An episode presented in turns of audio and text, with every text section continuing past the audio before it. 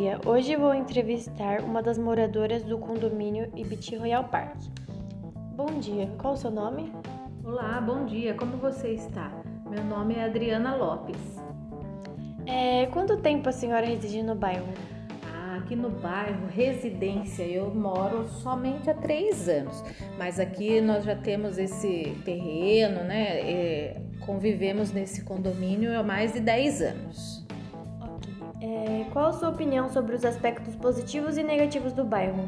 O aspecto positivo é a segurança, a liberdade de sair, fazer uma caminhada, passear com o cachorro, né, sem ter grandes problemas assim com a segurança mas a, o, aqui o problema maior é a condução pública, ônibus. O ônibus passa uma vez é, por hora, né? Um, um, ônibus a cada hora.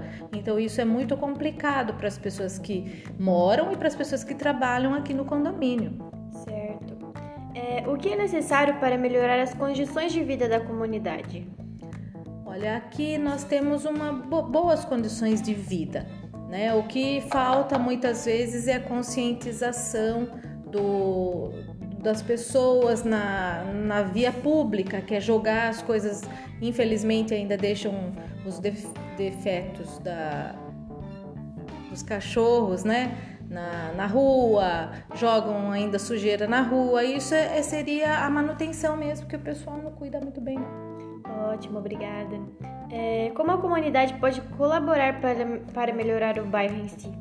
O bairro em si seria melhor se né, as pessoas mantivessem as vias públicas na frente da própria frente da sua casa limpa, né? Porque não, não é porque é condomínio teria que a, o próprio condomínio limpar, né? É, seria às vezes barulho, né? Que não é porque mora em, em, em condomínio tem que respeitar também os horários com relação à festa, seria isso. Ah, ok.